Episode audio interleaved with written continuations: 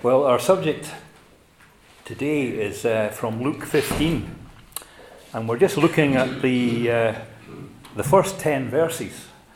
This is the, the section um, where it's got the three losts in it the, the lost sheep, the lost coin, and the lost son. But we're just going to look at the first two, which is uh, the lost sheep and the lost coin. Uh, David Woods will be talking next Lord's Day on the lost son. We've split it like this because uh, it's maybe too much to take in in one uh, to try and do the three together. So we're going to look at the the first uh, first two together uh, today. So let's read that um, the first ten verses of Luke chapter fifteen. Now the tax collectors and sinners were all gathered round to hear him. But the Pharisees and the teachers of the law muttered, This man welcomes sinners and eats with them. Then Jesus told them this parable Suppose one of you has a hundred sheep and loses one of them. Does he not leave the ninety nine in the open country and go after the lost sheep until he finds it? And when he finds it, he joyfully puts it on his shoulders and goes home. Then he calls his friends and neighbours together and says, Rejoice with me, I have found my lost sheep. I tell you that in the same way, there will be more rejoicing in heaven over one sinner who repents than over 99 righteous persons who do not need to repent. Or suppose a woman has 10 silver coins and loses one, does she not light a lamp, sweep the house, and search carefully until she finds it? And when she finds it, she calls her friends and neighbours together and says, Rejoice with me, I have found my lost coin. In the same way, I tell you, there is rejoicing in the presence of the angels of God over one sinner who repents. Again, probably to all of you here, um, this is a very well known passage of Scripture, and it's one that's been used in Sunday schools and in gospel meetings for, well, nearly 2,000 years, maybe. Uh, it's an interesting topic to just consider, though, maybe a little bit deeper. It's one of these topics that I've always been guilty of thinking you know until you sit down and study it, and then you realise I've never really got into this properly. And that's a lot of what the, the teaching of the Lord Jesus was like that. He taught parables, and they were applicable for whatever point in history and whatever point of uh, spirituality the person that was listening or reading it uh, was at. These, I want to take these two together because we are dealing effectively with uh, a sheep that's been lost, one of a hundred, and we're dealing with a coin, a silver coin that was lost, one of ten. Uh, you can see the similarities of how uh, the person involved dealt with them and how they responded when they recovered them. And so we'll look at that together. To start off with, right at the very beginning, and it's again it's a, a repetitive uh, recurrence here, is the, the tax collectors and the sinners were gathered round him to hear him and then in verse 2 starts with, But the Pharisees and the teachers of the law muttered. that puts the two categories that the Lord was constantly having to deal with was that he was somebody who had come to those that needed him, and that was everybody. But the categories were different, that there were some that wanted him and there were some that didn't. The Pharisees were a, uh, an odd bunch that we keep coming, or the Lord keeps coming across time and time again, and uh, they were critical, always critical of him, trying to catch him out. You always marvel at the strength of the Lord when, uh, he, if you're constantly being hit like this, that wherever he went, there was criticism.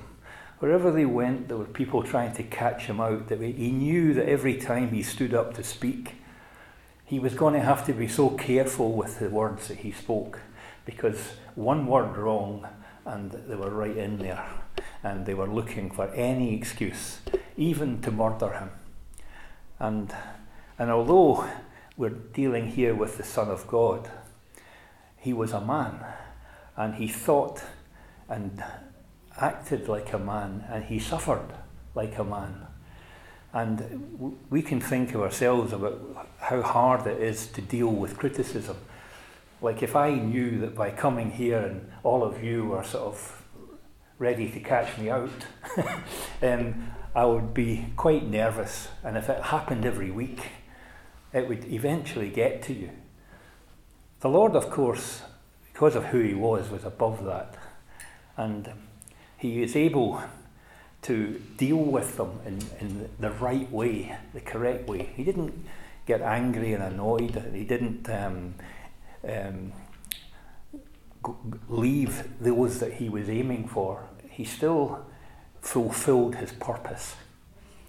And he did this, and here he does this in the way of talking about three parables um, about being lost. The interesting thing is, as I said, that the tax collectors and the sinners, they were the lowest of the low. They were the people that everybody looked down on. The tax collectors were really thieves. I mean, they made their money out of conning people. They would overtax them. And that was how they made their money. And everybody knew that. And so they were, um, they were a people that were despised. The sinners were the people that probably are called that because they were openly sinning. they were all sinners. And this was the, the irony of the situation. These were just people that was, didn't care less. They would sin openly and they didn't care who saw them and they didn't care whether they were called sinners. The Lord, when He got up to speak here, it says that these people were gathered to hear. So they recognized their situation. And I mean, that's the first step, of course, is that the tax collectors and sinners, they knew what they were. And they knew they needed help. And they wanted to hear what this man, this teacher, uh, had to say that would help them. The Pharisees, of course, were people who didn't think they needed help. They were a self righteous lot who they felt were pure, almost sinless. They were um, people who uh, went about their lives doing what they thought was the right thing, and they would have access, they thought, to heaven through their works. When the Lord spoke the, the, the first parable, it starts off with a hundred sheep. A hundred sheep that are in a pasture. And one of the sheep is lost. Now, th- this is a picture, of course, of the Good Shepherd, which you read about elsewhere in the Gospels.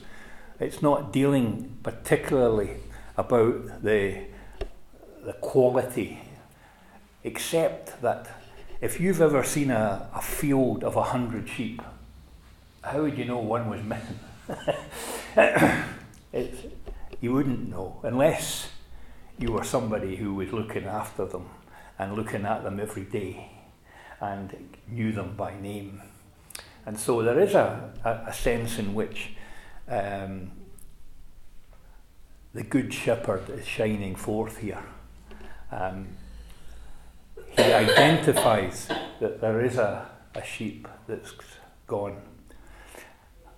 It's no longer amongst the rest.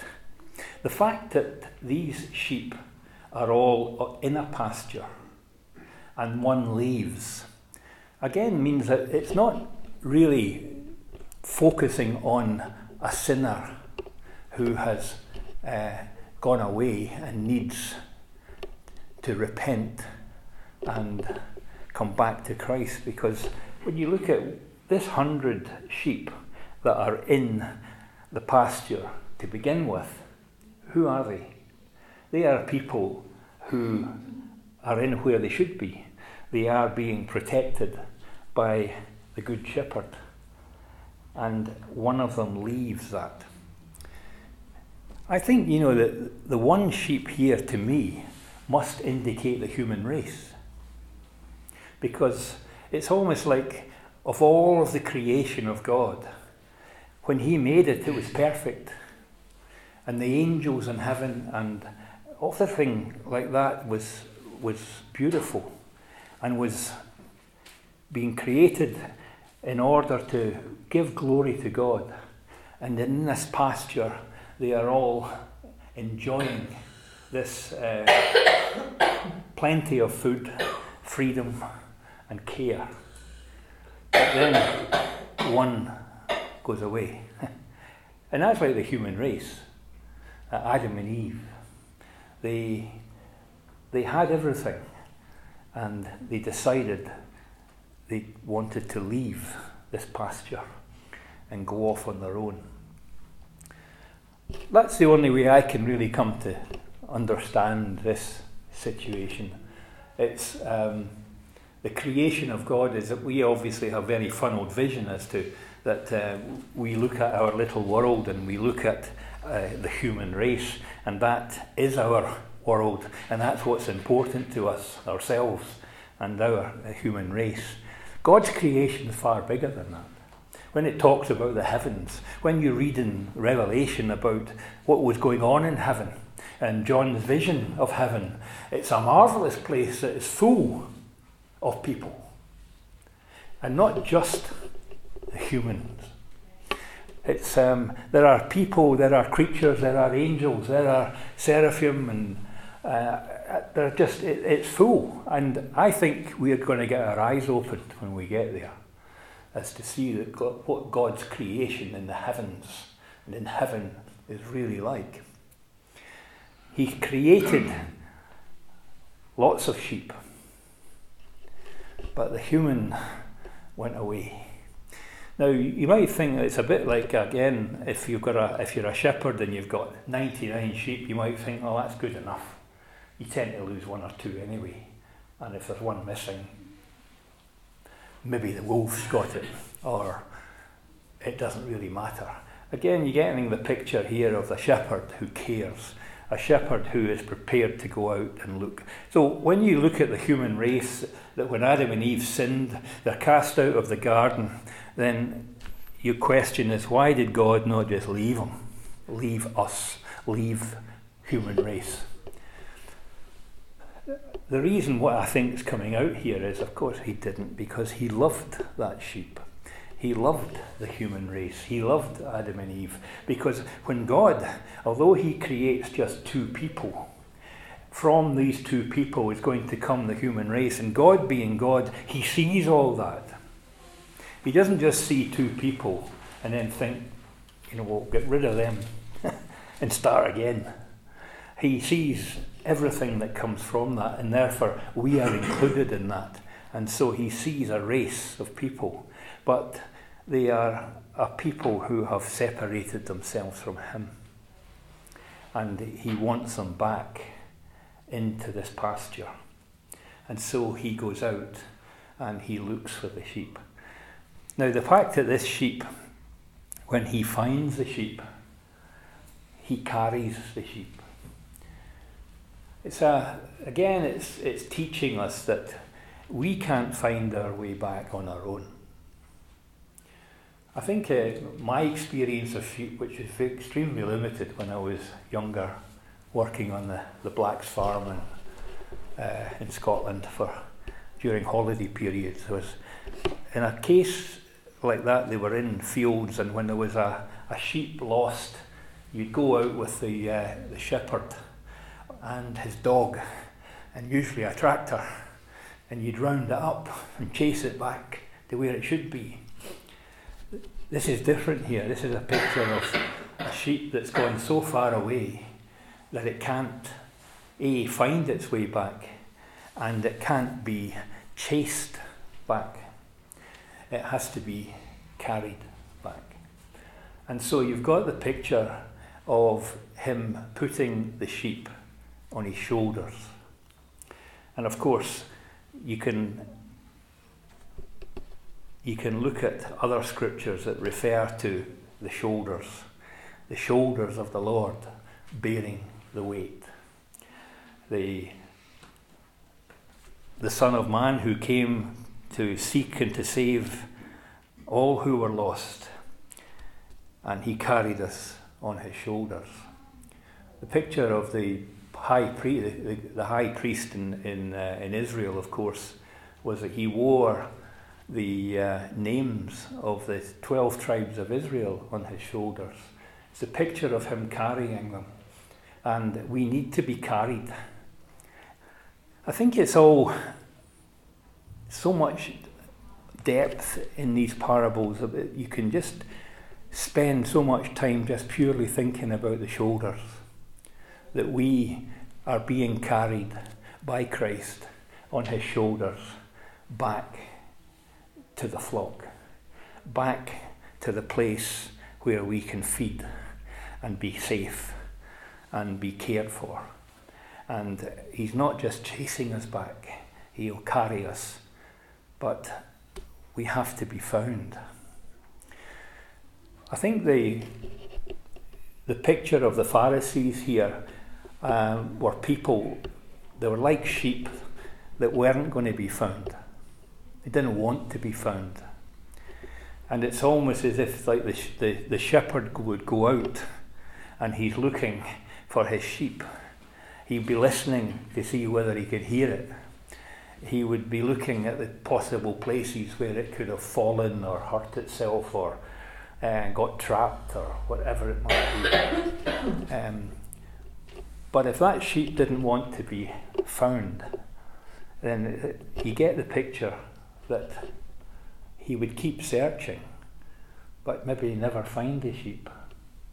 And that was a thing of thinking about the Pharisees, that they were people that, because they didn't think they were lost in the first place, because they were perfectly happy in their surroundings, then they didn't need the shepherd. The tax collectors and the sinners they were the ones who were sitting on the front row, desperate to hear what the, the Lord Jesus had to say. They were the ones who would be crying out for help. This is, of course, is a picture of, the, of salvation in general, but it's in the human race. We are all sinners. We have all gone astray. Isaiah 53. We have all sinned. We've all gone astray. We all need saving. It doesn't matter what type of life we're living.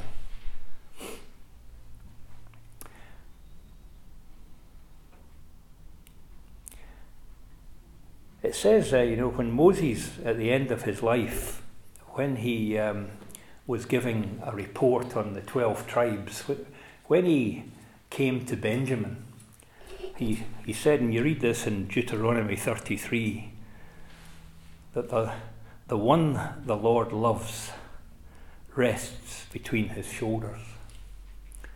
And I think it's a, it was a very high accolade that was given to Benjamin. The one whom the Lord loves will rest between his shoulders.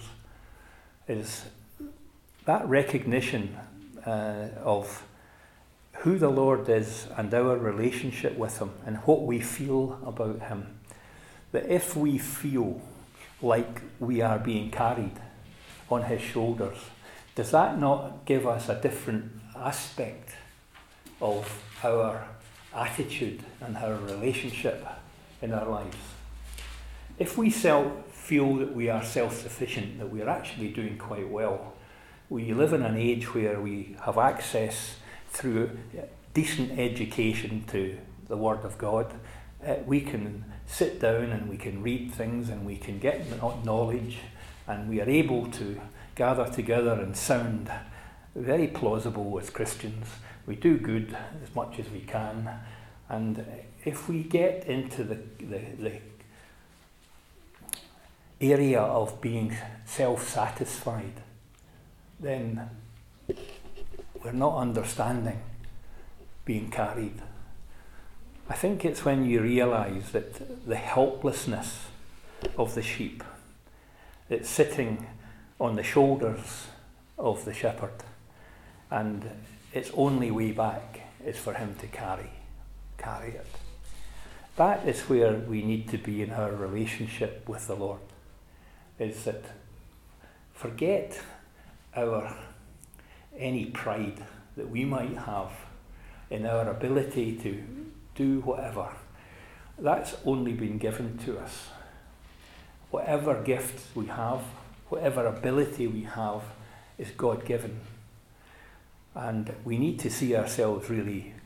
We sometimes talk about being emptied, and that is what it means. Is that be empty of self, and it's being like carried on the shoulders of Christ. At the end of this, um, this first parable, um, and it's the same as the second one, and it's the same as the third one, it ends up with rejoice with me. Again, you're getting the picture of Christ here and his attitude towards the lost. That he wants to rejoice. He's got a hundred sheep. Uh, he's got 99 that are all fit and healthy.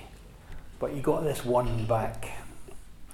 And it's his attitude to that one that's important for us to appreciate as is to thinking on the mind of God.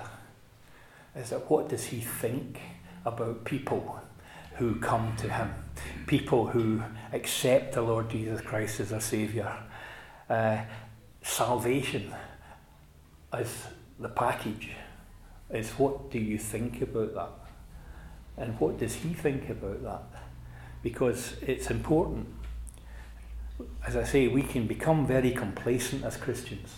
We can come, become very almost methodical in our actions and our life, that we're not appreciating the enormity of what could have happened or what would happen if the shepherd hadn't found us and hadn't put us on his shoulder and hadn't brought us back what would have happened?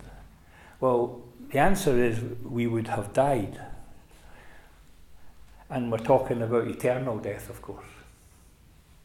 And it's the realization and appreciation of what you've been saved from is and the, the total dependence on Christ that causes us to worship, that causes us to act like Christ that causes us to follow Him.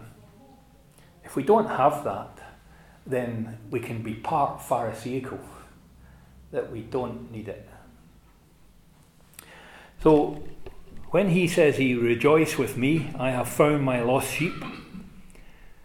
And then he goes on to say, there will be more rejoicing in heaven over one sinner who repents than over 99 righteous persons who do not need to repent.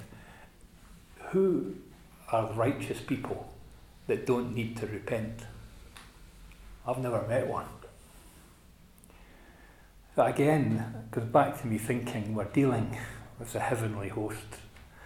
I, and it's amazing to me to think that the, the, the little glimpse that we get from the vision of John in Revelation of the, what heaven is a little bit like is that the, the, sounding glory of heaven and the rejoicing in heaven is something that we can only imagine and we're only getting a glimpse of that people, humans that are lost, that are coming back, are causing great rejoicing in heaven.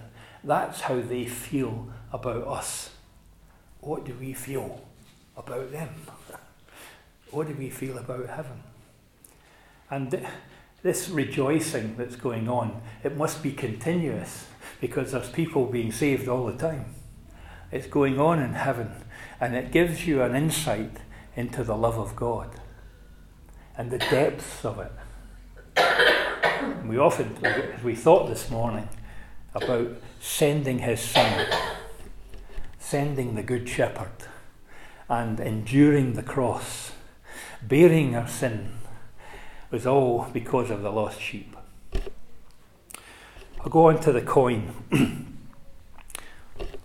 Just want to read a verse in 2 Peter 3 and 9, which I think relates to this.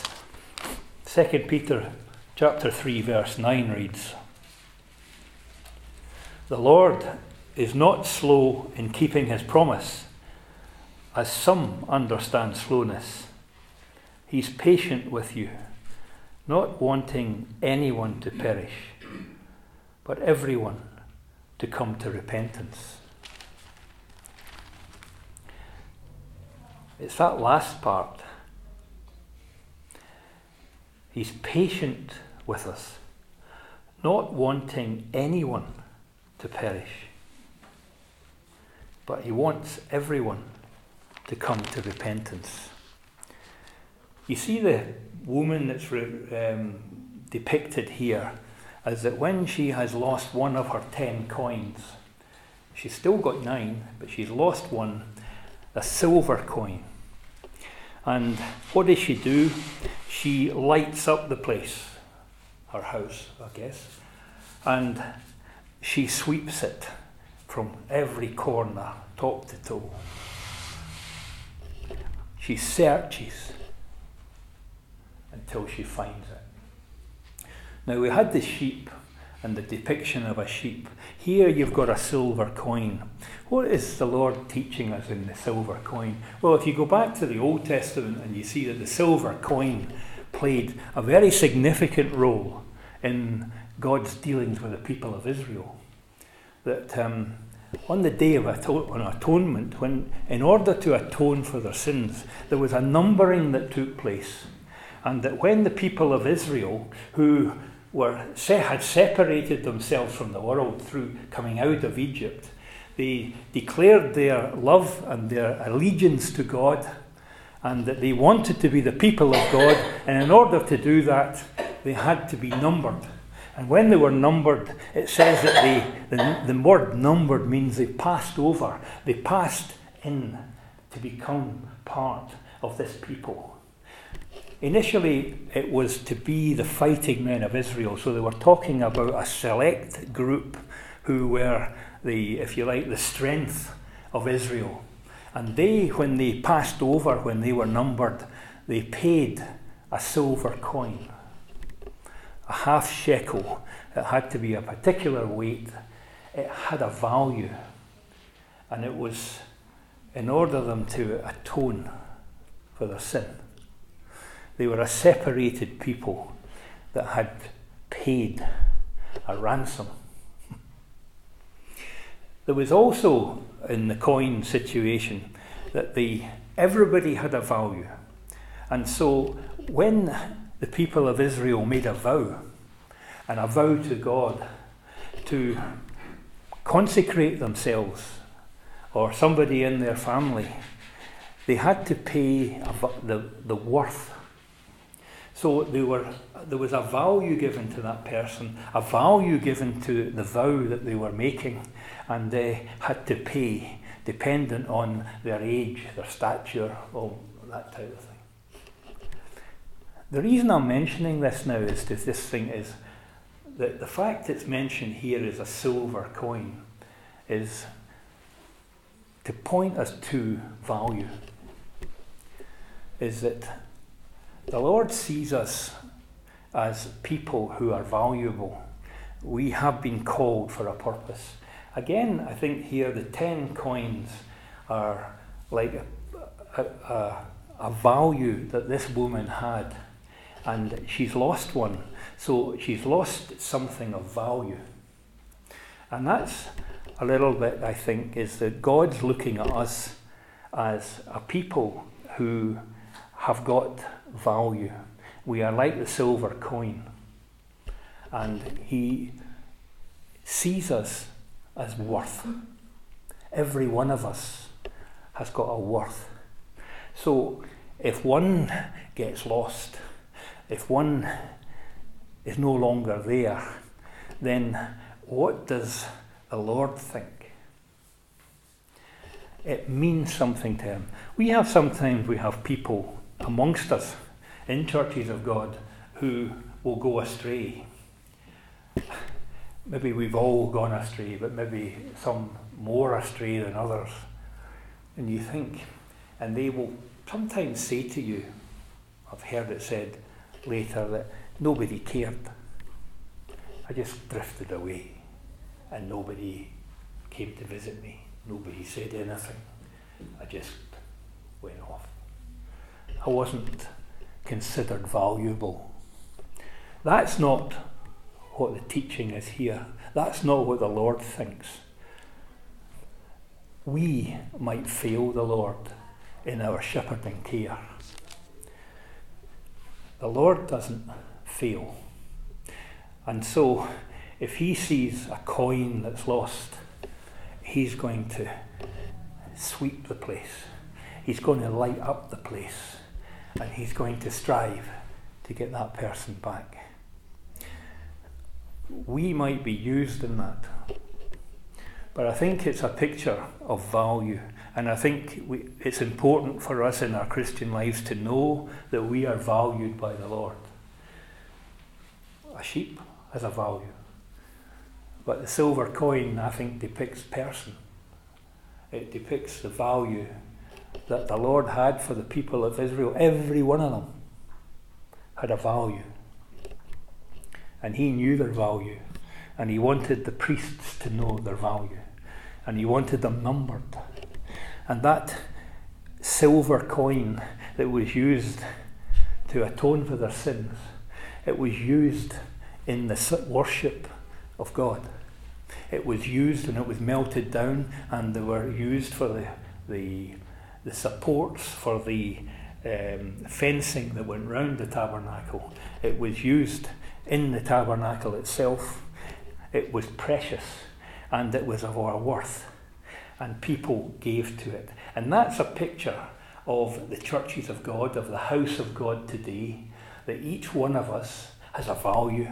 Each one of us is like a silver coin, and we give that in to the bigger picture, to the bigger thing. Because what we are creating is a people who worship God.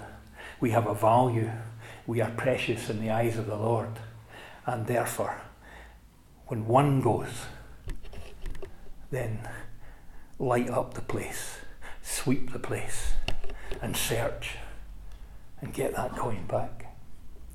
That's what the Lord wants, and we can learn from that. Just in closing, then again, back again to at the end of that coin, uh, the lost coin, it's the same response. Only this time, a slight difference that the woman, in the same way, I tell you, there is rejoicing in the presence of the angels of God over one sinner who repents. I don't know whether you spent much time considering the angels. There's a few books been written about angels, and it's quite a, a say, difficult thing to understand. Sometimes when we read about angels they're coming, they come to give the word of God. They, an angel came to the Lord and gave him support in the Garden of Gethsemane before he died. Angels are there all the time. We talk about having guardian angels. Whether that's true or not, I'm not sure, but the one thing I'm sure of is that they have got specific purposes of care for us. And God will determine how He uses them. They, they uh, have functions, they give themselves totally as servants to God. They reflect, depict the mind of God And to think of them in heaven in their hordes, rejoicing over somebody who's been lost and come back.